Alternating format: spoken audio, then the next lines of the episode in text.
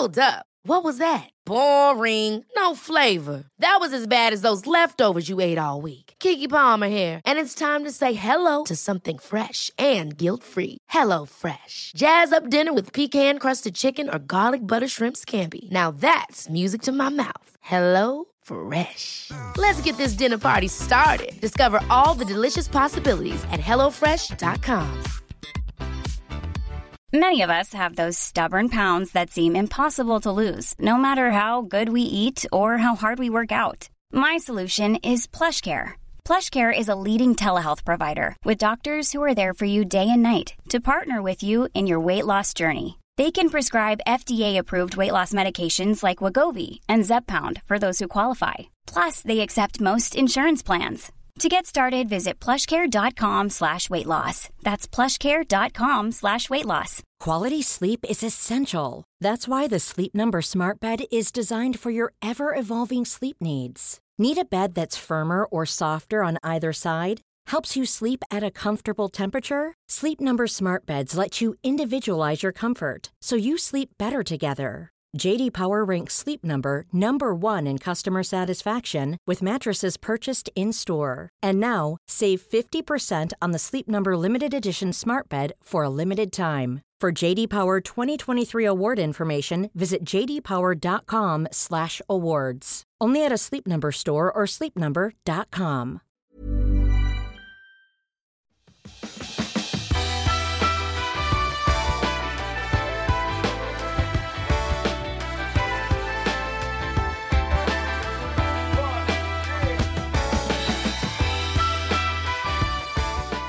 Vad kul att du lyssnar på Klimakteriepodden.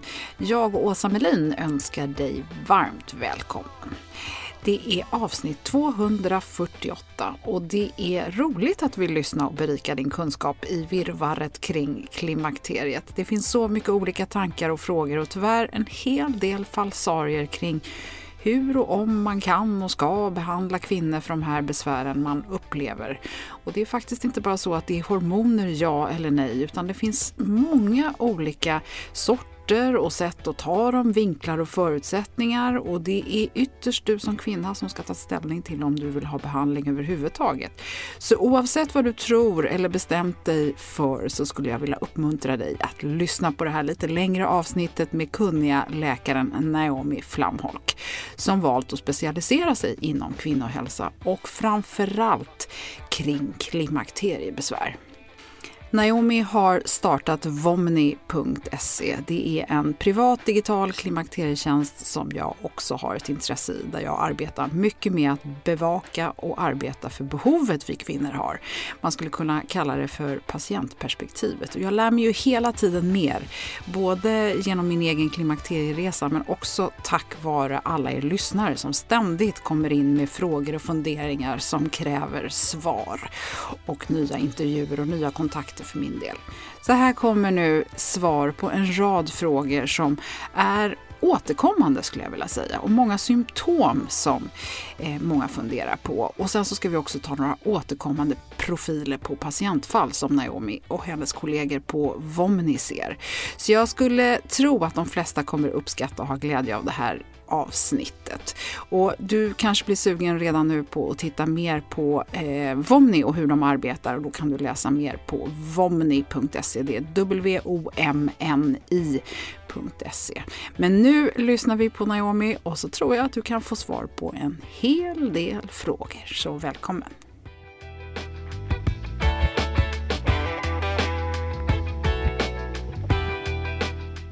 Då vill jag önska dig Naomi Flamholk varmt välkommen till Klimakteriepodden. Tack Åsa.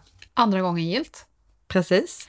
Nu är det avsnitt 212 då du var med och du är ju allmänläkare i botten och det blev ett väldigt uppskattat samtal för att förstå att även allmänläkare både vill och kan emellanåt. Precis. eh, och du är också medicinskt ansvarig på ett eh, företag som heter Vomni. Vomni.se är en privat digital klimakterietjänst med barnmorskor, gynekologer, allmänläkare som nu också tagit in andra specialister som sexologer och samtalsterapeuter. Och du är tidigare eh, har, du har ju en bakgrund som eh, tidigare allmänläkare i eh, det vanliga eh, allmänna vården, om man nu säger så. På vårdcentral framförallt har du arbetat och det var ju där allting med kvinnohälsa och hormoner startade, för dig. Kan inte du bara kort, även om avsnitt 212 ger en jättebra bakgrund och förklarar allt om dig och vad du brinner för och varför. Kan du inte bara kort berätta eh, vem du är? Mm, absolut. Jo men som sagt, jag är ju allmänläkare i botten. Det betyder att, att jag jobbar på en vårdcentral. Eh, jag har alltid varit intresserad av kvinnohälsa eh, och eh, anledningen till varför jag blev liksom väldigt intresserad av klimakteriet och tiden kring klimakteriet, det är för att jag skulle göra ett mindre forskningsprojekt på min vårdcentral. Då skrev jag ut i en Facebookgrupp eh, som ligger där jag jobbar och eh, att jag sökte kvinnor eh, som var i klimakteriet. Eh, och jag blev efter den här eh, inlägget blev jag liksom överöst av personliga meddelande, uppbokningar på vårdcentralen eh, och det hade jag inte räknat med. Eh, jag, visste inte att den här patientgruppen var så eftersatt. Jag insåg att kvinnorna inte fick den hjälp som jag hade räknat med att de fick. Jag insåg bland mina kollegor att kunskapen var väldigt låg och intresset var inte så stort. Så jag tror att man kan säga att mitt eh, liksom, intresse startade i den här frustrationen av att eh, kvinnor eh, i och kring klimakteriet inte fick den hjälp som de verkligen eh, ska få och som andra patientgrupper får. Så utifrån det så har jag då startat Womni och har, har då specialiserat mig lite åt det här hållet. Ja, mm. och i det här avsnittet så ska vi tala om någonting som vi kallar för vanlig, eller jag kallar för vanliga patientfall. Vi hade en liten diskussion här nu om man är patient eller om man är kvinna eller hur vi ska benämna. Eh, jag har alltid sagt kvinnor och nu plötsligt när jag pratar med läkare så säger jag patient. Så vi växlar lite mellan det här och jag tror att ja. eh, det är viktigt att komma ihåg att bara för att man säger patient behöver man inte vara sjuk. Precis, och det är så att klimakteriet egentligen liksom inte är ett sjukdomstillstånd. Det är liksom en biologisk händelse där vi alla hamnar förr eller senare. Sen har man inte alltid symptom i klimakteriet, eh, även om många har det. Men jag brukar eh, liksom naturligt säga kanske kvinna när vi pratar, men, men, men om jag träffar på, på en vårdcentral, en kvinna i klimakteriet, så är det ju ändå min patient. Så att växla däremellan brukar jag också ja. göra. Ja, men då hoppas vi att ingen tar illa upp för ena eller andra och känner sig inkluderad oavsett. Vi pratar om kvinnor med livmoder eller som föddes med livmoder i alla fall. Mm. Mm. Du, eh, det är ju så här att väldigt många lyssnare kommer in med frågor kring hormonbehandling, hur och när och varför varför inte. Det är mycket frustration över att det inte fungerar om man väl har vågat ta steget och prova. Och ibland så kanske man har haft lite väl hög tilltro till att får jag bara det här eller det här så kommer allt bli bra. Och så är det ju tyvärr inte. Så att jag, vi ska ta en radda olika frågor, eh, tillstånd och sen patientfall. Och det här blir ett lite längre avsnitt för att eh, verkligen försöka täcka in så mycket som möjligt, vilket ändå är omöjligt för att alla är unika, men vi ska försöka göra vårt bästa. Och eh, vi har ytterligare en faktor med det här och det är ju att det kan ta ett bra tag att trimma in tills man får rätt dosering och rätt preparat och frekvens för den delen. Eh, speciellt om man inte har passerat menopaus med viss marginal så kan ju de egna hormonerna splitta runt och spela lite spratt hur som helst. Eh, men om vi börjar här då, eh, Naomi, kan du berätta vad man arbetar med för typ av hormoner, hur man tar till dem och varför? Nu pratar vi brett om klimakterievård. Mm, precis. Jag tycker man ändå ska först nämna att det är viktigt att veta om kvinnan är i klimakteriet. Och klimakteriet är ju den här långa perioden när hormonerna börjar förändras. Så det händer liksom mycket på den här resan. Och jag tycker att det är viktigt som vårdpersonal att först prata med kvinnan för en bra, jag kallar det anamnes. Det betyder att jag måste förstå. Jag måste förstå vad som är problemet, jag måste förstå symptomen. Och sen måste jag utreda, är det här på grund av hormonförändringar eller hormonbrist, eller är det något annat? Man kan ha andra sjukdomar som liknar klimakteriesymptom enormt mycket och man kan också ha två tillstånd samtidigt. Så att det tycker jag som allmänläkare är något man, man först måste liksom fråga sig och eventuellt utreda vidare, till exempel med blodprov är det så man kommer fram till det här har att göra med hormonella förändringar eh, och man tänker att det här, det här skulle kunna vara klimakteriet. Då tänker man generellt att man behandlar med någon typ av östrogen i kombination med ett gulkroppshormon. Eh, och ett gulkroppshormon kan vara ett gestagen som är ett syntetiskt framtaget guldkroppshormon eller ett bioidentiskt progesteron som är lite mer liksom kroppseget naturligt. Den kombinationen behöver man, för om man bara ger östrogen, då kommer livmoderslemhinnan att bli väldigt tjock. Först kommer man få massa problem med blödningar, men sen är risken att man utvecklar en cancer i livmodern. Det är därför p-piller är uppbyggda på samma sätt. De är uppbyggda av östrogen och gestagen. Har man ingen livmoder, då behöver man inte skydda livmoderslemhinnan, så behöver man inte enligt riktlinjerna något progesteron. Um, så det är liksom det generella. Um, sen är det så att um, man kan, när man hittar en bra balans i de här hormonerna, men man kanske känner som kvinna att man inte mår helt bra, då kan man börja tänka, skulle man kunna komplettera med något annat? Eh, och testosteron är ju något vi pratar om en del, något som en del kvinnor gärna frågar om och skulle kunna tänka sig att prova. Det är något jag tycker att man kan börja prata om när man har hittat balansen mellan östrogen och progesteron. Då kan man se, skulle dina symptom kunna bero på att ditt testosteron är väldigt lågt. Jag tycker inte att man ska stirra sig blind på testosteronvärden, för de är enormt individuella. Och vi vet ju inte hur ditt testosteronvärde var när du var ung. Eh, däremot använder vi ett blodprov på testosteron för att veta vad din utgångsvärde var om vi börjar behandla med en testosterongel som är det som finns i Sverige. Det finns inte något annat som är Nej, specifikt och då kan vi lägga till att den är dessutom framtagen för att användas på män. På män, ja. Och då blir det mycket, mycket andra doseringar. Precis, och därför måste man, tycker jag, vara lite restriktiv. Jag tycker inte man kan och ska behandla alla kvinnor med detta, för det är svårdoserat och det kan ge mycket biverkningar om man får för höga doser. Så att något man kan prova, men inte något som hjälper alla. Sen finns det också mer lite riktade behandlingar om man tänker, till exempel upplever eh, torrhet i underlivet. Då kan man behandla med lokalt östrogen och sen finns det ett preparat som också förutom behandlar de torra slemhinnorna även kan eh, förbättra sexlusten, säger man, men det betyder egentligen mest att det bygger upp muskulaturen i underlivet och kan öka liksom nervändarna, kan få bättre stimulans eh, och det kan öka sexlusten något trots att det inte ska liksom egentligen gå ut i hela kroppen. Det är också ett preparat som vi använder en del och som inte har liksom höga, stora risker utan något man kan prova om man upplever nedsatt sexlust. Och sen så eh, kan det ju också vara så att man har järnbrist man kan ha sköldkörtelproblematik. Eh, eh, man kan ha, det finns ju en hel andra raddor med saker som kanske är det som stör egentligen. Om, om du med din erfarenhet av alla kvinnor du nu har träffat eh, under dina år hur, som har sökt för klimakteriebesvär, där ni har liksom lyckats reda ut att det är precis det som är. Hur många vill och eh, Eh, ja, anser du är lämpliga att sätta in på hormonbehandling överhuvudtaget? Alltså de som jag pratar med har ofta eh, det i baktanken. Det är därför de kontaktar en läkare. Så att eh, jag tycker det är ganska många av dem som kontaktar mig som jag tycker kan vara lämpliga att sätta in på en behandling. Och anledningen till, till att de inte skulle ha en behandling, det är att jag, jag skulle tro att det inte är klimakteriet. De är inte där än. De kanske inte har någon östrogenbrist till exempel. Eller att jag vill utreda något, något annat först. Så att de kommer till mig ganska riktat och det är ganska mycket den målgruppen som besöker mig. Mm, mm. Okay.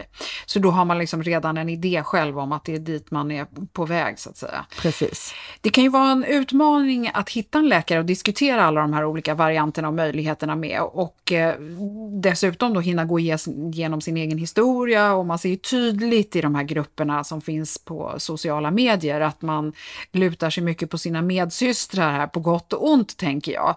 Om vi tar avstamp där, vad, vad, vad, vad säger du? Hur, vad tycker du att man som läkare ska, ska för det första säga om att man råder varandra och för det andra eh, hur ska man hantera en kvinna, patient som anser att hon redan vet vad hon vill ha?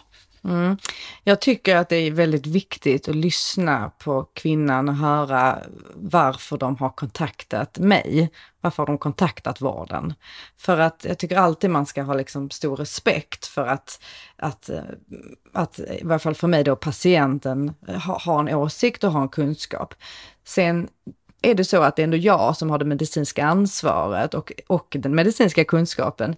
Så att tycker jag att det de säger låter vettigt och att jag kan förstå tankegången och tycker att det är, är, är rätt, då, då kan jag absolut låta dem prova det de vill. Är det så att jag känner att nej men det här kan jag liksom inte stå bakom, det här känns inte rätt, det här känns inte att det blir inte bra just för henne, då kommer jag säga det och avråda den typ av behandling.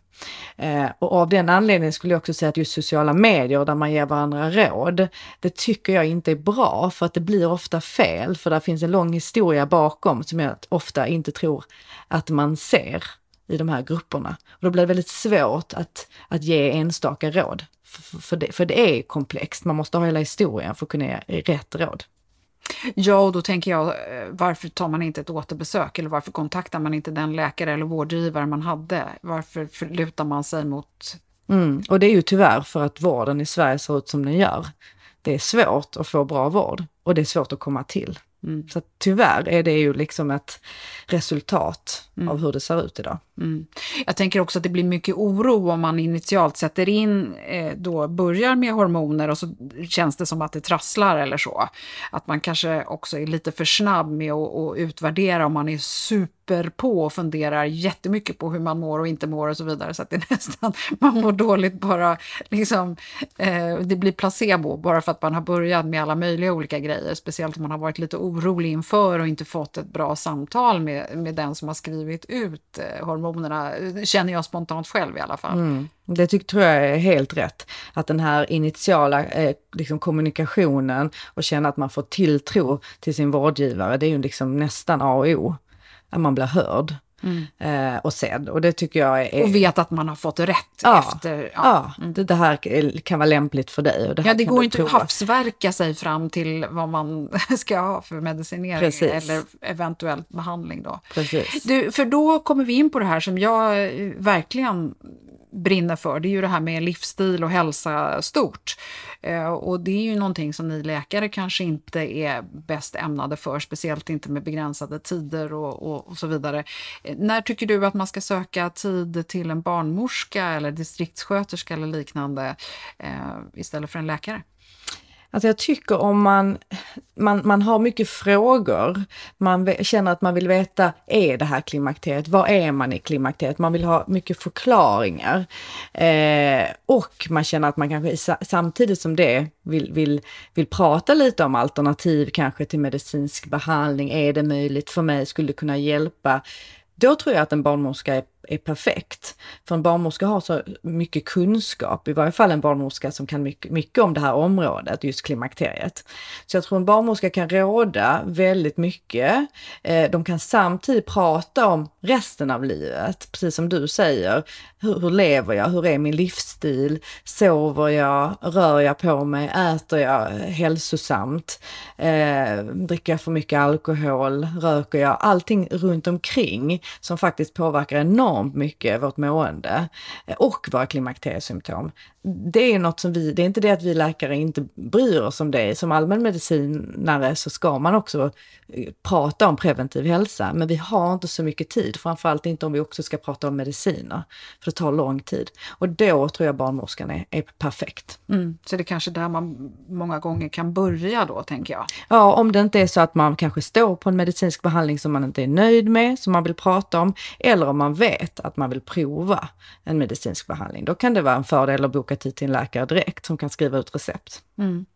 Du har ju hjälpt mig att ta fram några typer av patienter, kvinnor som du återkommande möter i din vardag. Och den fakta som jag läser upp har du då fått av patienten innan du möter henne digitalt. Så du har ju oftast en ganska bra bild av eh, den här personen som du sen ska koppla upp dig med, i ditt fall då på Vomni eh, digitalt.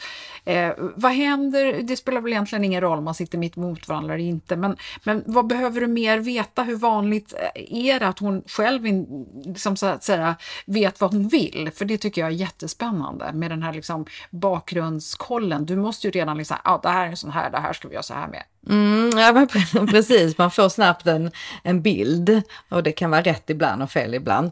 Nej, men vad vi gör är att vi låter kvinnan först fylla i ett test där man eh, beskriver man, vad man har för symptom och blödningsmönster. Och så beskriver man hur mycket symptomen påverkar livskvaliteten. Och då kan jag få en känsla av att den här kvinnan har jättemycket problem med vallningar och svettningar, eller jättemycket problem med det sexuella, eller jättemycket med urinvägarna, eller det psykiska. Jag får liksom en snabbt en känsla. Och det som är bra är att man också har som kvinna börjat liksom tänka, oj, jaha, det här hade med klimakteriet att göra, eller det kan ha med det att göra. Det är jättemånga som tycker att det är väldigt bra att göra ett sånt test för sig själv också. Sen, och då kan vi lägga till att det här testet, det kan man göra även om man inte har tänkt att bli patient. Mm. Alltså det här självskattningstestet, det finns ju på vomni.se om man vill göra det bara för sin egen skull. Absolut, det finns där att göra när som helst, helt kostnadsfritt. Och sen har man då bokat en tid, då brukar man, eller då ska man fylla i ett formulär innan där man beskriver sin tidigare medicinska historia, har man några sjukdomar, har man några riskfaktorer för att ta östrogen. Och då är det bland annat, har man haft en blodpropp, har man risker och eh, stor ärftlighet för blodproppar, även för bröstcancer, cancer i äggstockarna. Så då får man liksom en bra bild där. Är detta en patient som har risker som vi ska ta hänsyn till? Man svarar också på vad man har för blodtryck, om man tar några mediciner, eh, ens gynekologiska eh, historia. Eh, har man sjukdomar gynekologiskt? Har man fått barn? Har man mycket PMS-besvär? Har man prövat preventivmedel? Har man redan provat någon hormonbehandling för klimakteriebesvär? Och så frågar vi om eh, livsstilsfaktorer eh, som, som fysisk aktivitet, BMI, rökning, alkohol bland annat. Och då har jag som vårdgivare alla, eh, många svar när jag, när jag börjar prata med kvinnan. Sen, precis som du frågade från början, eh, är det många kvinnor då som kanske vet vad de vill ha eh, och, eh, och, och liksom har en förutfattad bild. Ja, så kan det vara. Och det tycker jag är väldigt viktigt att lyssna på. Så jag brukar alltid börja och fråga, varför har du kontaktat oss? Berätta och vad har du för besvär?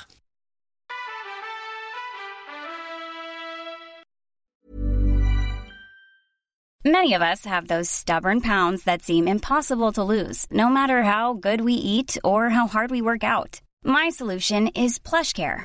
PlushCare is a leading telehealth provider with doctors who are there for you day and night to partner with you in your weight loss journey. They can prescribe FDA-approved weight loss medications like Wagovi and Zepbound for those who qualify. Plus, they accept most insurance plans. To get started, visit plushcare.com slash weight loss. That's plushcare.com slash weight loss. Ever catch yourself eating the same flavorless dinner three days in a row?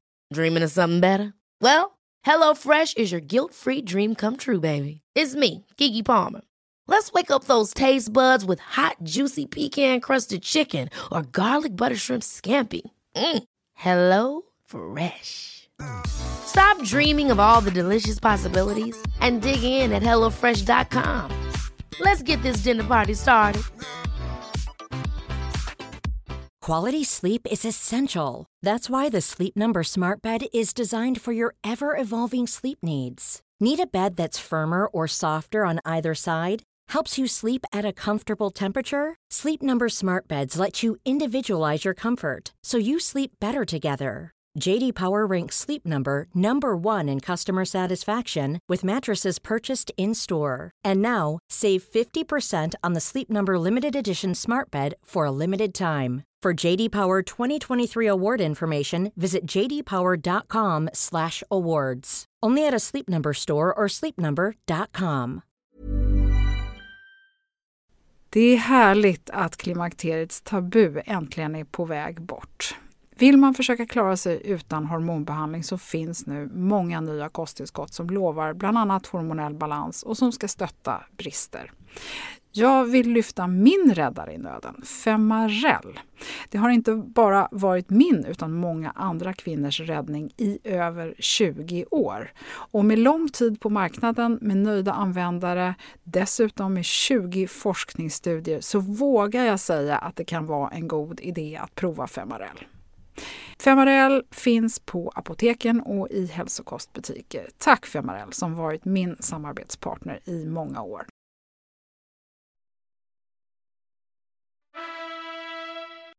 Då tänker jag så här att vi tar lite olika scenarier. Först kör vi det lite kort och sen så går vi in på de här liksom lite mer fallen, fallbeskrivningarna där du har lite mer information. Eh, om du möter en kvinna som enbart lider av kognitiva besvär, vad gör du då? Mm. Då får jag först berätta vad kognitiva besvär är, för det kan vara att alla inte vet det. Och det skulle jag säga är psykiska besvär. Man känner att man inte, eh, man känner inte igen sig själv rent psykiskt. Eh, man kan känna sig nedstämd, man kan känna sig orolig, ha ångest, man kan inte hantera stress som tidigare. Eh, man kan känna att man inte känner något driv i livet. Man har haft mycket energi tidigare, nu har man det inte mer. Man kan bli ledsen, man kan ha humörförändringar. Det är väldigt vanligt att, att eh, kvinnor beskriver detta. Eh, och vad gör man då? Om det bara är det, eller om det då är mycket annat. Så jag måste ju liksom få en hel bild. Är det bara detta? Är det något kvinnan upplever varje dag i en hel månad? Eller är det något som är väldigt cykliskt, alltså förbundet till menscykeln? Skulle det kunna vara relaterat till PMS? För om, om man bara har kognitiva besvär, då skulle detta kunna vara en PMS, alltså från ägglossning till mens, om man fortfarande har det, om man fortfarande blöder.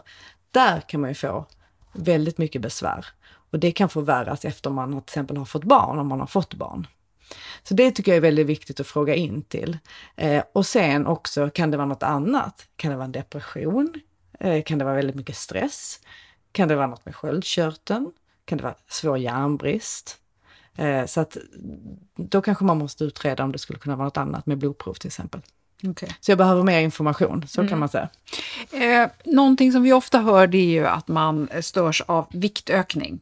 Och om du i samband med upplever att du har blivit, liksom lägger på dig, framförallt kanske då runt magen, vilket många kvinnor störs av. Man har lite ömma bröst, man känner sig svullen, man är lite psykiskt trött och så har man svårt med sömn och nedsatt lust. Och då om man fortfarande har relativt regelbunden mens, vad tänker du då?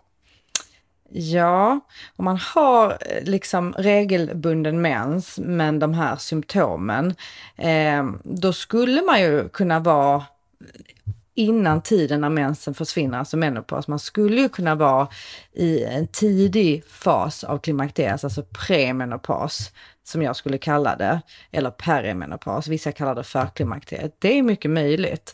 Så här måste man också eh, fråga mer in till eh, mer specifika symptom. Man måste ta reda på, är här eh, det jag kallar östrogenbrist? Är det det brukar man ha vallningar och svettningar, man brukar ha hjärtklappning, man brukar ha sömnbesvär. Det kan vara liksom det specifika för östrogenbrist. Eller är detta något annat i livet som orsakar detta? Till exempel något psykiskt, eh, psykisk belastning. Ehm, så att eh, jag måste veta lite mer kring den här kvinnan eh, innan jag kan liksom sätta en diagnos och veta hur jag, vad jag skulle prova för behandling. Mm. Och om man har haft hopp i mens en längre tid, mm. hur, hur, tänker du då? Då är det lite lättare. Och har man haft liksom en längre menscykel, liksom en, en mer utdragen menscykel, säg från 28 dagar till kanske 40-60 eh, dagar, att den hoppar över nästan varje cykel, det kanske inte kommer någon blödning på tre månader, då är man ju, då är man ju definitivt i Eh, perimenopar som jag kallar det och mensen kanske kommer försvinna inom ett år. Har man samtidigt väldigt mycket symptom, då låter det ju troligen som det här har med klimakteriet att göra. Då kan man ju börja liksom diskutera, skulle vi prova någon behandling? Eh, och då vill jag ofta veta eller förstå, är östrogenbrist i detta? Eller är det så att man kanske tänker att nej, men, men man kanske behöver lite progesteron till exempel, vissa delar av cykeln. Eller man vill pröva lite östrogen också i kombination. För eh, det här tycker jag är viktigt att vi reder ut när man då fortfarande har ett eget östrogen som håller på och hoppar och far. Eh, och då brukar man ju ofta säga då att men då är det egentligen progesteron man skulle behöva i första hand för det är det som har gett vika. Men då tänker man ju att man ofta har progesteron i den andra delen av cykeln och sen så liksom är man omedicinerad under resten. Men där förespråkar man ju ofta då att man ge lite östrogen ändå för att det kan kapa vissa eh, bottnar och göra att det stabiliserar sig lite grann. Eh, är det korrekt uppfattat? Ja, så kan man absolut tänka. Och så gör vi ibland att vi duttar lite östrogen den lägsta dosen eh, plus till exempel progesteron då, när vi upplever att där är symptom, de är lite mer cykliska, alltså inte fyra veckor per månad. Men man kanske inte har jättemycket östrogenrelaterade symptom som vallningar, svettningar, hjärtklappning och sömnbesvär. Eh, och det gör vi ibland, men ibland prövar vi bara progesteron. Och ibland fungerar det bra. Men förr eller senare hamnar man ju där när man behöver lite östrogen också. Det är ju oftast en lite kortare period när man kanske inte alls, när man kanske har jättemycket bra mm. östrogenvärden. Så att man kan och, tänka på båda sätt faktiskt. Och där vet jag att du förespråkar att man har kontinuerliga uppföljningar med sin läkare, att man liksom på något sätt diskuterar det här, att man faktiskt håller på och inte bara experimenterar på egen hand, utan att ni tillsammans eh, jobbar fram det här. Och det, det, måste jag ju säga att det är ju en, en utmanande tid oavsett. Det är ju ett antal år innan man har passerat menopaus där det blir stökigt. Och det är väl en av anledningarna, tänker jag i alla fall, att många läkare inte ens vill sätta in någon hormonbehandling behandling innan man har passerat menopaus för att det blir en stökig patient. Precis, och så är det. Det är svårare eh, ju mer liksom egen produktion du har av, av, av hormoner. För när du är efter menopaus och inte blöder mer, då har du liksom lågt stabila nivåer på, på framförallt östrogen och progesteron. Och det är mycket lättare men, men, men ju, man kan säga ju yngre du är och ju, ju mer egen produktion du har, desto svårare är, är det. Men jag tycker ändå att, man kan, att, att kvinnor kan må markant mycket bättre eh, om de får rätt hjälp. Så det är liksom ofta ändå något man kan göra. Mm. Du, eh, om vallningar och sömnbesvär som eh, kommit till då framförallt flera år efter mens. Man känner sig nedstämd, ångest, kanske mindre ork och driv, smärta i leder och det är mer än tio år sedan man hade sin sista mens. Mm, precis. Detta är också väldigt intressant, för så kan det ju vara att man har liksom tagit sig igenom tiden innan att mensen försvann eh, hyfsat bra. Man kanske inte har sökt någon hjälp, man har bara känt att ja, men det funkar, jag kan leva med att det kanske är några förändringar, men inget som stör mig. Jag kan leva ett normalt och bra liv. Och sen kan det vara att efter mensen har försvunnit och till och med ibland flera år efter så kan man få symptom som kanske påverkar en mer. Eh, då är det extra viktigt att veta, är det här hormoner eller är det något annat som gör att man plötsligt inte mår bra och upplever de här symptomen, till exempel vallningar och svettningar. Men när man har utrett det, om man, om man till exempel tar blodprov för, för att kontrollera att sköldkörteln till exempel är bra, för den kan också ge att, att man får vallningar och svettningar till exempel. Då kanske man kan säga, ja, nej men då får man titta på hela kvinnan och säga, är detta en kvinna med stora risker? Har hon haft en blodpropp? Har hon, högt, eh, eh, har, hon haft, har hon högt blodtryck till exempel? Har hon andra sjukdomar, kanske livsstilsrelaterade sjukdomar som diabetes? Eh, och har hon mycket ärftlighet? Allt det måste man titta på när man har en lite äldre kvinna. För riktlinjerna säger att är kvinnan över 60 och inte har blött på över på, på 10 år så ska man egentligen inte sätta in hormonbehandling i klimakteriet. Sen tycker jag att man alltid måste göra en individuell bild och man måste väga klimakteriesymptomen mot liksom kvinnan och hennes riskfaktorer. Eh, och, och, då kan man liksom bestämma sig om man ska prova en lite mildare form av behandling i det här fallet kanske, eh, eller inte. Mm. Mm. Och en mildare behandling, då tänker du i första hand på då tänker jag att man kanske ger till exempel ger lite lägre dos, att man inte börjar med liksom en, en högre dos som han hade gjort kanske om hon kom i förbindelse med, med att hennes mens försvann. Man kanske är lite mer försiktig och kanske att man ger eh, östrogen genom huden till exempel. Mm. Eh, mm. Eh, om man som kvinna har återkommande urinvägsinfektioner, smärta i underlivet och absolut nedsatt sexlust och man tidigare inte har haft några egentliga sjukdomar att tala om. Ja, um, man kan säga så att det klassiska är att har man problem med urinvägarna och underlivet i förhållande till torrhet bland annat, då är man ofta efter menopaus. Det är liksom de klassiska symptomen när östrogenet har varit lågt i längre tid.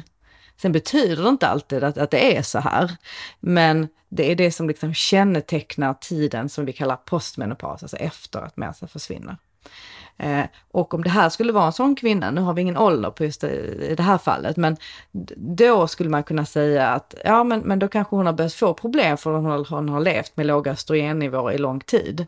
Då kanske man skulle börja behandla det lokalt om hon inte upplever andra symptom Eh, just i underlivet och i urinvägarna. Eh, har hon mycket problem med liksom smärta eh, och att hon läcker, då är det också relevant att göra en gynekologisk undersökning för att se att hon inte har fått någon prolaps, alltså att, att det något som tynger i underlivet eh, och, eh, och sådär. Men jag tycker absolut att en kvinna med mycket liksom, problem i underlivet skulle kunna prova lokal östrogen. Eh, vilket är då kapslar eller kräm som man tar i underlivet. Och det behöver man ju egentligen inte gå till en läkare för. Det kan man ju prova på egen hand i och med att det finns receptfritt ja, på apoteket. Det. Däremot så blir det ju billigare och, och inkluderas av eh, sjukvårdsförmånen om man har fått utskrivet av en barnmorska eller en läkare. Precis, så är det. Mm. Mm. Eh, eller ja, korrigering där. Man kan inte få det utskrivet av en barnmorska men man kan få en barnmorska som konstaterar att man behöver det. Ja, precis så är det. De flesta barnmorskor samarbetar ju också med en läkare som kan ordna receptet så man inte behöver två besök. Så att säga. Precis. Eh, om man har haft långvariga och kraftiga blödningar, svettningar, vallningar och viktuppgång. Då skulle jag säga att det låter som eh, att man är i tiden innan menopaus, för det brukar vara liksom eh, typiskt att man har väldigt kraftiga och lite långdragna blödningar. Och sen kan man få andra symptom ovanpå det. Vallningar, svettningar, psykiska förändringar och liknande. Det är ofta den tiden som många beskriver som den jobbigaste. Mm. Um, så att en, en, kvinna med kraftiga blödningar, om hon skulle komma till mig eh, digitalt, inte fysiskt, då hade jag ändå tyckt att jag hade velat göra en gynekologisk undersökning på henne. För att eh, jag hade velat eh, se att hon inte har till exempel någon muskelknuta som står och blöder. Eh, man kan ju få en cancer också i livmodern. Eh, mindre vanligt, men absolut att det kan hända. Men jag hade velat liksom titta och se hur det ser ut. Eh, är det så att man sätter in behandling det kanske man gör direkt och samtidigt skickar en remiss för en gynekologisk undersökning. Då skulle det ju för en, för en sån här kvinna vara en fördel att prova en hormonspiral, för det gör att man blöder markant mindre. Sen är det inte alla kvinnor som vill ha en hormonspiral. Då får man diskutera alternativ. Men då är ofta syntetiskt gestagen att förespråka istället för bioidentiskt progesteron.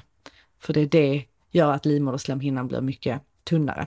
Mm och att man får mindre blödningsproblem. Eh, men som sagt, en sån här kvinna skulle jag vilja att någon tittar på. Okay. Fysiskt också. Och då kan man ta besöket digitalt på Vomni men sen så behöver, gör ni då en remittering till någon som fysiskt tittar och sen så bedömer Vomni, läkaren där, hur man går vidare. Ja, eller att ibland om det inte är liksom enormt mycket kanske man sätter in en behandling samtidigt. Man är kanske, för att spara tid, ibland är det långa väntetider, så skulle man kunna sätta in en behandling redan. Men att man vet att det är någon som inom någon månad också tittar på livmoderslemhinnan. Så att det är inte det att man kan orsaka så mycket eh, under så kort tid. Men att man har, att man gör både och på en gång helt enkelt.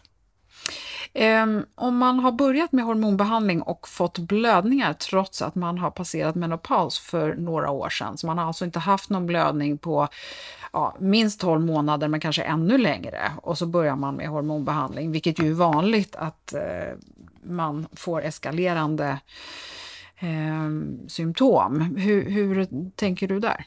Ja, alltså det är ju så när man sätter in hormonbehandling, eh, även om man inte har blött på länge, så kan man få lite blödningar. Då är det viktigt att man har fått den informationen när man börjar med behandlingen.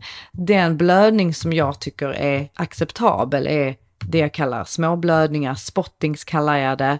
Eh, det kan vara lite blödningar som är uppblandade med en flytning.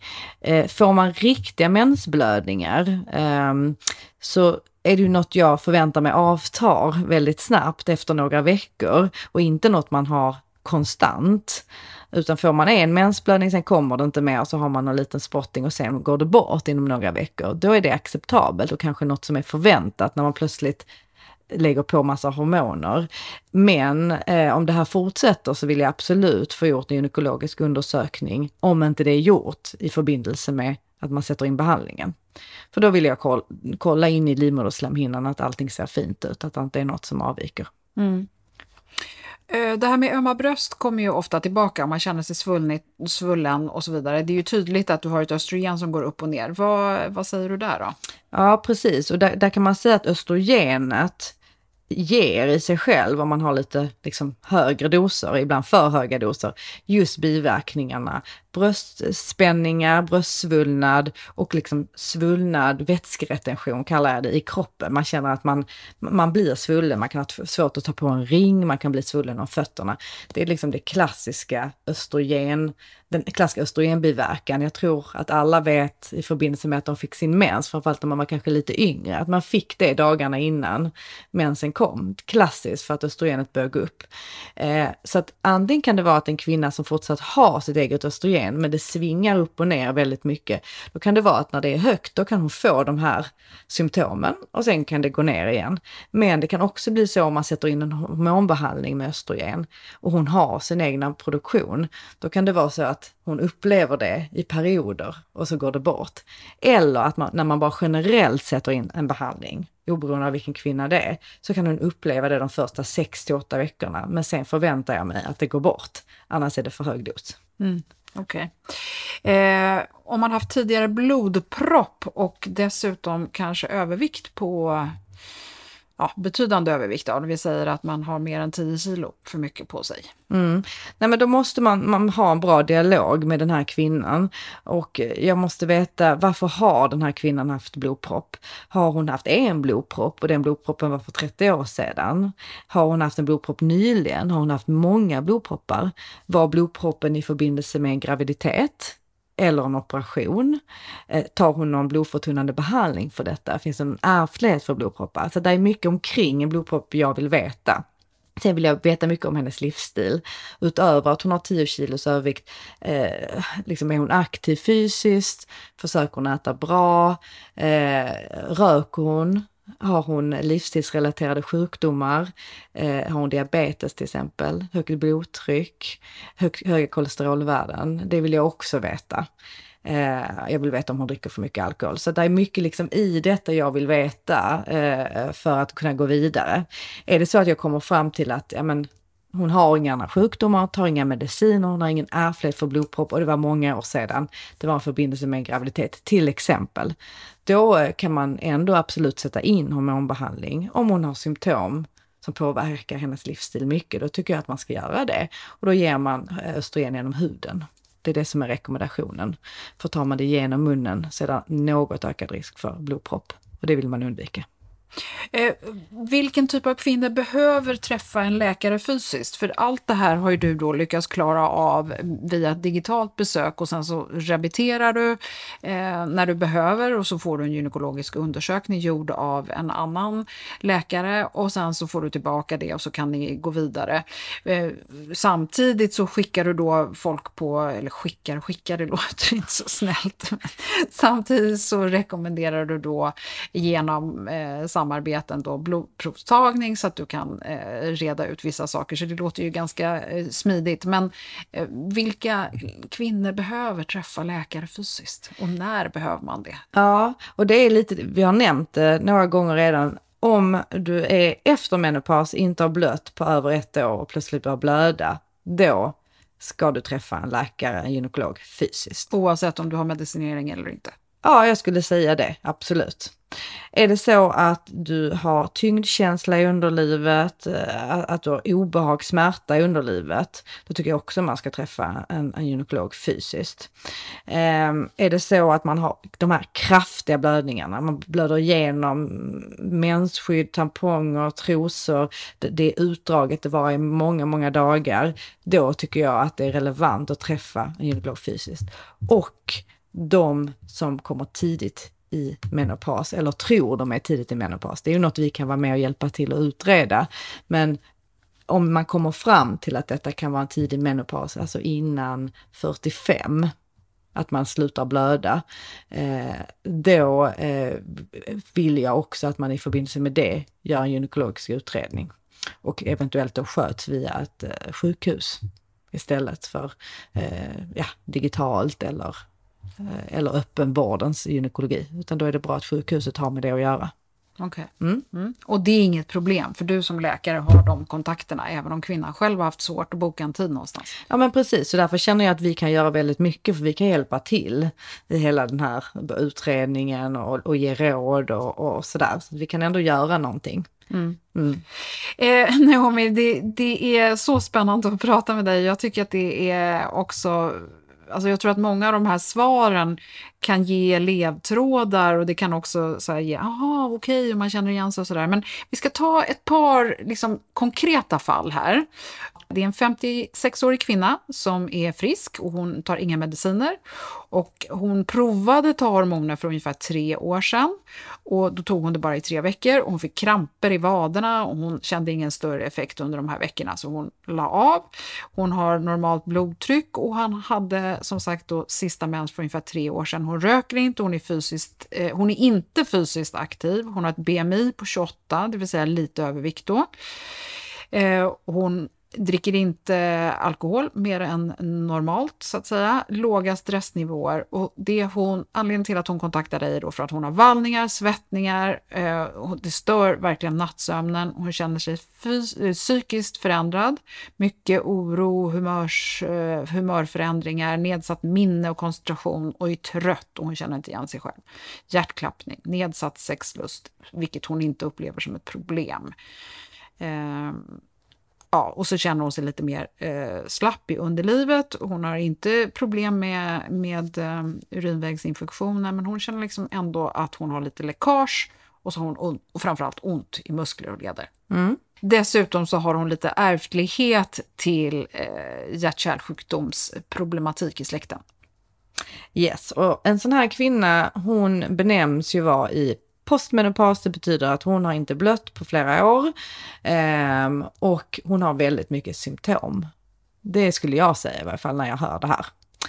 Eh, så att jag hade ju, i första hand så vill jag ju fråga hur länge hon har haft de här problemen. Är det något hon har haft eh, senaste halvåret eller något hon har upplevt sista två åren? Så jag vill stå, förstå lite närmare omkring detta. Jag vill förstå också hur hon lever sitt liv, har hon mycket stress? Eh, hur, hur, är hennes eh, liksom, familjerelationer? Arbetar hon? Eh, och hur lever hon med sin livsstil? Hade jag också velat veta. Sen hade jag velat också kanske utesluta andra sjukdomar, för hon upplever också den här trött tröttheten och har mycket symptom. Jag hade velat veta om hon hade tagit blodprov sista då, halvåret till exempel, via sin vårdcentral eller på annat sätt för att se att hon inte har någon brist på någonting, eh, låga järnvärden, B12-brist, sköldkörtelproblematik, diabetes eller något annat. Och om det har varit bra, då vet vi det. Och det är många som har gjort faktiskt. Så att, ehm, eh, och sen kan vi då gå vidare med henne och hon har ju provat för några år sedan eh, ett kombinationspreparat. Jag tror det var ett plåster som hon hade provat eh, som innehåller östrogen och gestagen. Nu hade hon bara tagit det i några veckor så att det är kanske inte helt optimalt. Man ska ge det lite längre tid, men hon hade provat det och fått biverkningar. Eh, jag hade rekommenderat henne att vi kanske skulle prova någon hormonbehandling för klimakteriet, för jag tror att det är det det är. Eh, jag hade rekommenderat ett eh, plåster genom huden eh, med östrogen. Delvis för att hon har lite högt BMI, eh, men också att hon har en ärftlighet för hjärt-kärlsjukdomar. Eh, och då passar det henne bättre än att man tar östrogen genom munnen. Då måste man ju kombinera det här med ett gulkroppshormon. Eh, I hennes fall så har hon ju redan provat gestagen, även om det är länge sedan, men i det här kombinationsplåstret, då hade jag eh, kunnat eh, då tycka att då kanske hon skulle pröva bioidentiskt progesteron till exempel i kombination med det här östrogenplåstret. Och i och med att hon är eh, inte blöder mer så ska hon ta det som vi kallar kontinuerligt. Det betyder att hon inte behöver blöda varje månad, utan hon tar det regelbundet. Eh, så, att, så, så hade jag gått tillväga med henne. Och så hade jag haft en uppföljning efter tre månader för att se hur det går. Eventuellt tidigare, till exempel med en barnmorska, om den möjligheten finns.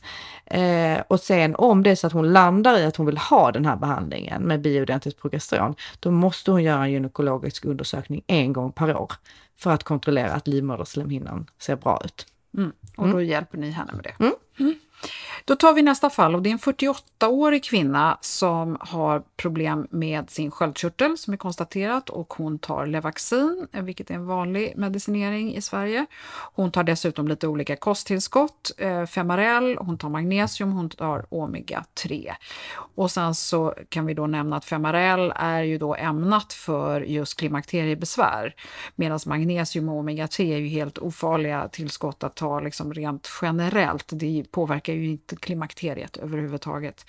Eh, hon har aldrig provat hormonbehandling och eh, hon har haft ett myom som är borttaget och hon gjorde en kontroll senast för ett år sedan och den, det är nu borta. Eh, hon gjorde sista gynundersökningen då för ungefär ett år sedan. Och eh, hon har eh, haft mens, hon har längre cykler än tidigare. Det är väldigt oregelbundet, 30 till 60 dagar mellan blödningarna och nu är senast två veckor sedan. Och hon tar inga preventivmedel och Eh, hon upplever att hon har mycket sömnproblem, svårt att somna, vaknar ofta. Inga vallningar, eh, men hon känner sig nedstämd, hon känner sig nedsatt driv, humörförändringar, minnet fungerar inte riktigt, svårt att koncentrera sig och känner liksom problem med den här stresståligheten. Nedsatt sexlust, stort problem eh, i, för patienten och relationen och lite torra slemhinnor. Ingen inkontinens, hon röker inte, hon är fysiskt aktiv, hon har ett BMI på 24 låg alkoholförbrukning, mellan höga stressnivåer. Det här för mig låter som en jätte jättevanlig kvinna. Mm, och det, det, är precis det det är. Det här är väldigt vanligt. Nu har hon ju liksom också mycket olika symptom, men, men så här är det ofta. Eh, och eh, eh jag skulle säga så här, jag vill bara berätta vad ett myom är. För det nämnde, nämnde du ju här, ett myom är en muskelknuta i livmodern. Eh, och det är eh, ganska vanligt att man har det inne i livmoderslemhinnan. Eh, ett myom kan ge väldigt stora blödningar om det är stort. Då tar man bort det. Är det väldigt väldigt litet och följer man det och behöver inte göra så mycket åt det. Men det kan stimuleras och växa av östrogen och det är därför vi pr pratar om det överhuvudtaget. Mm. Eh, men den här kvinnan skulle jag först fråga om lite om, om livet och stress och det är för att hon upplever ju mycket både psykiska besvär och sömnbesvär. Eh, så jag hade velat bara veta var hon stod och om hon var liksom i en svår situation eh, på något sätt som kunde också göra att det blev värre, de här symptomen. Men när vi har pratat om det så hade jag nog, eh, som du säger, tänkt att hon är nog i eh, perimenopaus. Hon har ju blödningar men de är långdragna Eh, och de kanske är kraftigare. Är de väldigt kraftiga hade jag velat veta om hon hade järnbrist, så hade jag kanske tagit lite blodprov på det. Jag, hade, jag tycker inte hon verkar som riskfaktorer. Eh, hon lever hälsosamt, hon har ingen ärftlighet, hon tar, tar vaccin, men, men det ändrar inte så mycket i förhållande till risker. Däremot är det viktigt att hennes sådana här sköldkörtelvärden är i nivå, för annars kan de påverka blödningen. Jag hade föreslått att hon skulle pröva en behandling. Eh, har man kraftiga blödningar så är det ju bra att eventuellt prova en hormonspiral. Eh, vad som är viktigt just med henne är att hon också är egentligen en fertil, hon skulle kunna vara fertil.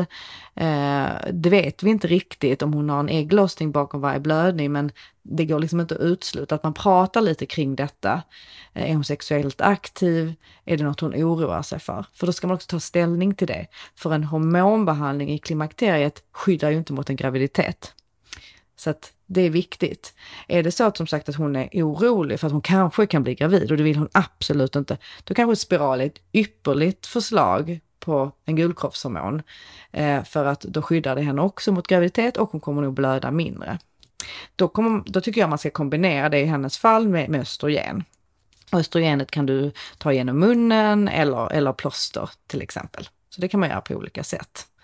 Eh, är det så att hon inte vill ha en spiral till exempel, ja men då får man diskutera vilken annan typ av gulkroppshormon hon skulle kunna ha. Och blöder man mycket, eh, då är det bättre med ett gestagen, ett syntetiskt eh, gulkroppshormon. Men är det så att, att blödningarna inte är så kraftiga, då kan man prova även bioidentiskt progesteron.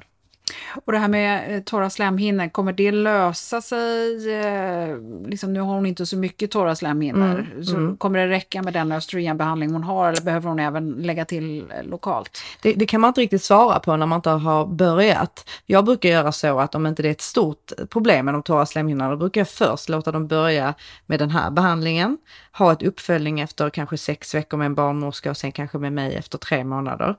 Är det då så eh, att slemhinnorna faktiskt har blivit helt bra, då kan man ju undvika, då behöver man, inte, behöver man inte behandla lokalt. För för många så blir det bättre bara av den här behandlingen, men inte för alla.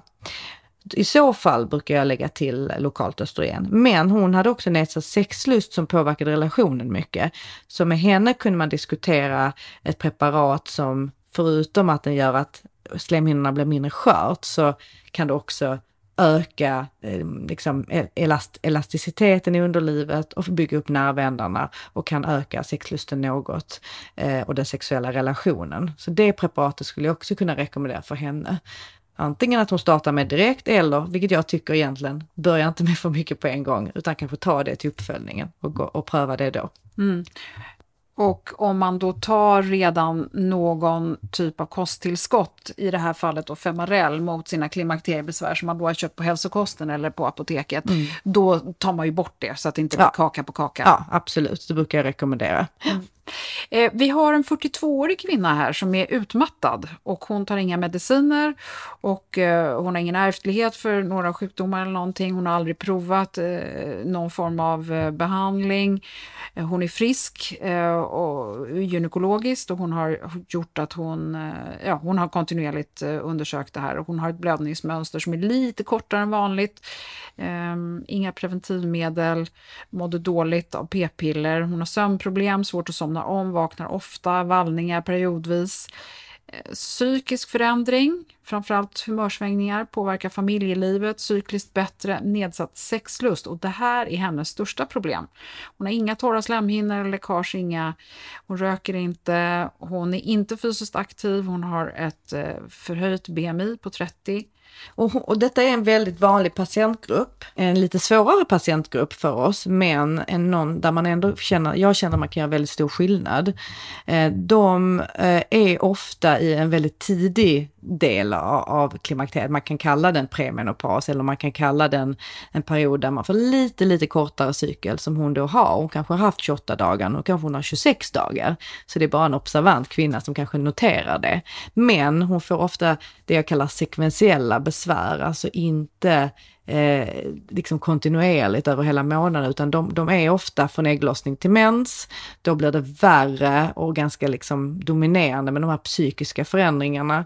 Något som kan gå ut över familjen, inte bara, bara över en själv, utan något som liksom noteras av alla och något som ofta gör kvinnan ledsen. De vill inte ha det så. Eh, sen brukar det bli bättre efter att mensen har kommit. Eh, detta är ju vad vi kallar PMS. Eh, och det blir ofta värre efter man har fått sitt sista barn och man har fått barn. Och det kan liksom leda in till liksom mer, den, den, den, mer, den andra delen i klimakteriet som vi har pratat om precis innan. Så detta skulle jag säga ändå är början på att man får förändringar i sina hormoner. Eh, och vad kan man då göra åt det? Jo, man kan antingen göra så att man försöker boosta liksom systemet med progesteron från ägglossning till mens. Man kan ge ett, en form av bioidentiskt progesteron under de här dagarna. Vissa kvinnor upplever att de mår markant bättre, framförallt psykiskt. Eh, man kan också göra så att man ger ett eh, SSRI-preparat som är ett antidepressiv eh, preparat som vi ger mycket inom framförallt primärvården och framförallt yngre kvinnor. Det kan hjälpa jättebra också. Det ändrar ju inte något på hormonerna, men det kan ändra något i det psykiska tillståndet om det är det, liksom det dominerande. Och då är det också mellan ägglossning och mens. Sen kan man försöka få bort ägglossningen, för detta handlar ju om att man har en ägglossning och den är inte så fördelaktig för en, för man mår inte bra av den. Eh, och då kan man ge till exempel ett starkare minipiller, vilket eh, kallas mellanpiller, som innehåller bara syntetisk estrogen. Vissa mår mycket bättre på det, andra mår inte bra av det. Och det kan man inte veta. Man måste prova helt enkelt tre månader skulle jag säga. Men då försvinner eh, i varje fall ägglossningen, garanterat. Sen kan man prova en hormonspiral, eh, för ofta då en Mirena-spiral, men mensen kommer inte alltid försvinna av det. Så det är inte säkert att det blir bättre.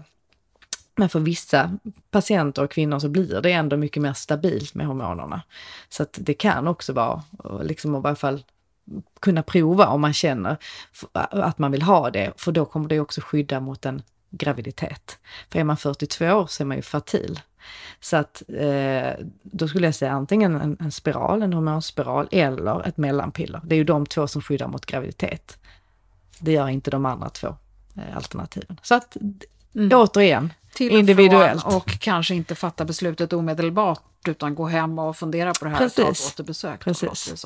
Vi ska ta ett sista eh, fall här också. Det är en 51-årig kvinna, hon är frisk och hon har börjat med eh, en medicinering och eh, hon tar Divigel, det vill säga en typ av östrogen genom huden och så får hon Provera som är ett gestagen var tredje månad och så tar hon dessutom lokalt östrogen. Hon tar ett gäng olika kosttillskott eh, är ju inga konstigheter, det är lite C-vitamin och D-vitamin och magnesium och så vidare. Eh, hon är frisk, hon blöder mycket under perimenopaus. Eh, Eh, men hon har ändå eh, ja, haft sista menstruation för två år sedan och så vidare och så vidare. Vi behöver inte gå igenom exakt allting här, men eh, hon tycker att med den här behandlingen som hon har nu så tycker hon att hon har blivit mycket bättre. Sömnbesvären och vallningarna har blivit bättre, men hon tycker fortsatt att hon är psykiskt upp och ner och låg periodvis och mycket humörförväntningar. Mår väldigt dåligt, framför allt när hon tar Provera-kuren. Och och eh, känner det som att det förstör hennes liv och att hon vill prova något annat. Um, och sen så den här sexlusten är fortfarande inget vidare. Och fortsatt, fortsatt lite torra slemhinnor, men bättre. Um, ja, ja. röker inte, hon är fysiskt aktiv, normalt BMI. Precis, detta är också en, en vanlig, väldigt vanlig eh, kvinna som jag träffar eh, när jag på, på mitt arbete. Eh, och eh, då skulle jag säga så här att, eh, att man inte mår bra av framförallt den här Provera-kuren. Eh, det är inte ovanligt utan den, den, den tar man inte så ofta, framförallt om man Eh, har slutat blöda, då brukar man ge den var 90 dag, alltså var tredje månad. Och då blöder man ut eh, slemhinnan som har blivit tjock för att man, i, i livmodern för att man tar östrogen. Men många kvinnor tycker ändå att mår man så dåligt under 14 dagar, även om det är bara var tredje månad, så, så, så, vet man idag att det finns alternativ och då söker man hjälp för det. Så en sån här kvinna som, som, som inte har så mycket andra riskfaktorer men som mår dåligt av det här gestagenet skulle jag då eh, sannolikt eh, satt över på det här bioidentiska progesteronet. Och i och med att eh, hon inte blöder mer så ska, ska, hon också ska hon ta det kontinuerligt. Det betyder liksom varje dag eller, eller varannan dag, beror lite på vilken dos man väljer. Eh, så det hade jag eh, nog eh, rekommenderat till henne. När det gäller hennes eh, sexlust så skulle hon ju kunna prova det här andra vaginala preparatet eh, som också kan förbättra slem, eller slemhinnorna och eh, muskulaturen och nervändarna samt öka något eh, lusten. Eh, är det så att det inte fungerar och hon känner andra liksom, symptom i kroppen så skulle man kunna prata om testosteron, men det är inget man gör i, liksom i första hand med henne skulle jag säga. Eh, så att så hade jag gått vidare med henne. Mm, jättebra. Mm. Alltså vi kunde ju hålla på hur länge som helst, men nu har vi hållit på en, en bra stund. Så att vi, eh, vi får ge oss där Naomi. Och du som lyssnar som känner att du har tusen frågor kring hormonbehandling kan kika in på vomni.se under någonting som heter Fråga Vomni om hormonbehandlingar. Där hade jag och Naomi en 45 minuter lång sändning eh, tidigare i våras just om det här ämnet som eh, var på Vomnis eh, Instagram. Sen finns det ju massor med bra avsnitt i Klimakteriepodden som handlar om hormonbehandling och eh, sen så ska man aldrig eh, förringa ett eh, läkarbesök som kan vara ganska så värdefullt eller diskutera med en kunnig person på din vårdcentral. Det kan vara en distriktssköterska, barnmorska eller en väl insatt allmänläkare. Och man får söka sig fram helt enkelt tills man hittar sitt recept. För det här, man hör ju här hur komplicerat det är och hur mycket olika alternativ det finns. Jag skulle också bara vilja lägga till att alla kvinnor mår inte bra på naturligt progesteron heller, med tanke på det här eh, sista fallet nu med Proveran. Eh, jag vet många kvinnor som är, har kämpat för att få sitt naturliga bioidentiska progesteron och så blir så besvikna för att det inte fungerar i alla fall. Antingen får man en massa mellanblödningar eller så mår man precis lika dåligt som man gjorde på det andra. Vad, vad gör man då? Ja, nej, precis. Och det, och det, här är inte helt ovanligt, så det är ganska bra att du tar upp det. Att, att ganska ofta så byter vi åt andra hållet. Att det kan vara någon som har börjat med bioidentiskt progesteron och inte mår bra. De kan känna att de blir för trötta även dagtid av det. De kan känna sig yra, de känner sig inte i form. Då kan det vara en fördel att byta över till syntetisk gestagen och då finns det ju olika former av det. Det finns ju mycket fler alternativ när det gäller syntetisk gestagen. Så att eh, ofta hittar vi ju någonting. Det finns enstaka fall där vi liksom inte hittar något alternativ och där man kanske bestämmer sig för att sluta helt. Men ofta så kan man pröva sig fram och hitta något som passar. Hur lång ska en sån här utvärderingsperiod vara? Alltså jag tycker man ska prova i tre månader cirka. Mm. Eh, innan man ger upp, men i varje fall helst två månader, men att man har en uppföljning med en, en läkare eller barnmorska, gärna inom, ja, eller efter max tre månader. Mm. Mm. Okay. Och då kunde man eventuellt byta då eller hålla ja. fram och tillbaka? Och, man, och ibland måste vi ändra doserna. Det händer ju väldigt ofta att vi ändrar i varje fall östrogendoserna om, om det är ett sånt typ av preparat för att hitta rätt. Mm. Eh, eller att man bara ändrar eh, liksom gulkroppshormonet. Eller att man byter helt mm. behandlingsmetod eller slutar.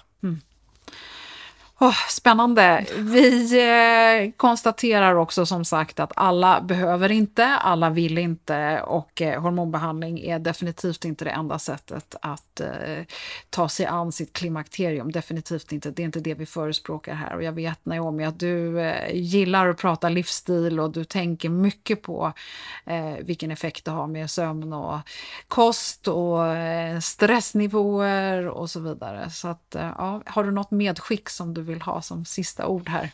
Nej, jag tycker vi har varit runt väldigt mycket, men som jag tycker liksom känslan är efter det här samtalet är ju att det här är ju inte en eh, quick fix, utan eh, eh sök hjälp, eh, sök bra hjälp och, och eh, tänk inte att du ska må som du gjorde tidigare och att det ska hända inom några veckor, utan det tar tid. Men bättre kan man absolut må. Mm. Bra. Tusen tack Naomi Flamholk från Vomni för att du kom till Klimakteriepodden idag. Det tack. var värdefullt. Tack Åsa.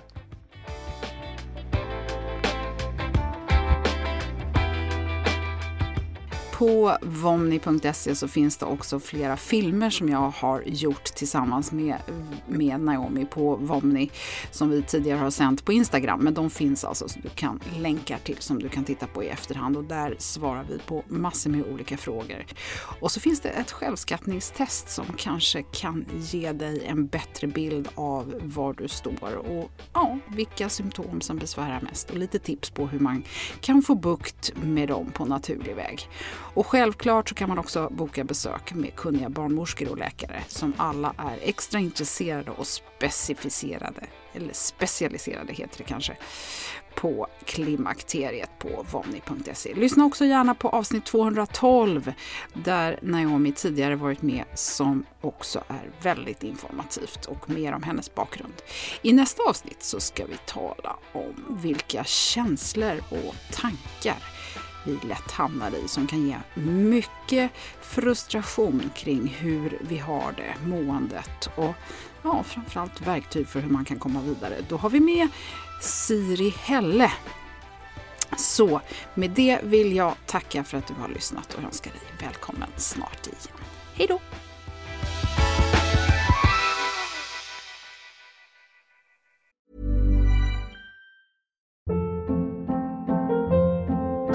Hold up. What was that? Boring. No flavor. That was as bad as those leftovers you ate all week. Kiki Palmer here, and it's time to say hello to something fresh and guilt-free. Hello Fresh. Jazz up dinner with pecan-crusted chicken or garlic butter shrimp scampi. Now that's music to my mouth. Hello Fresh. Let's get this dinner party started. Discover all the delicious possibilities at hellofresh.com.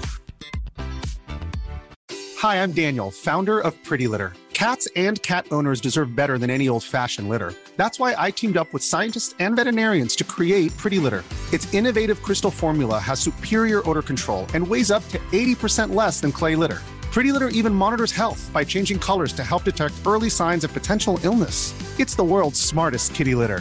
Go to prettylitter.com and use code ACAST for 20% off your first order and a free cat toy. Terms and conditions apply. See site for details. Hey, it's Paige DeSorbo from Giggly Squad.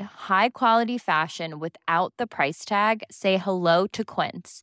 I'm snagging high end essentials like cozy cashmere sweaters, sleek leather jackets, fine jewelry, and so much more. With Quince being 50 to 80% less than similar brands. And they partner with factories that prioritize safe, ethical, and responsible manufacturing. I love that. Luxury quality within reach. Go to quince.com slash style to get free shipping and 365 day returns on your next order. Quince.com slash style.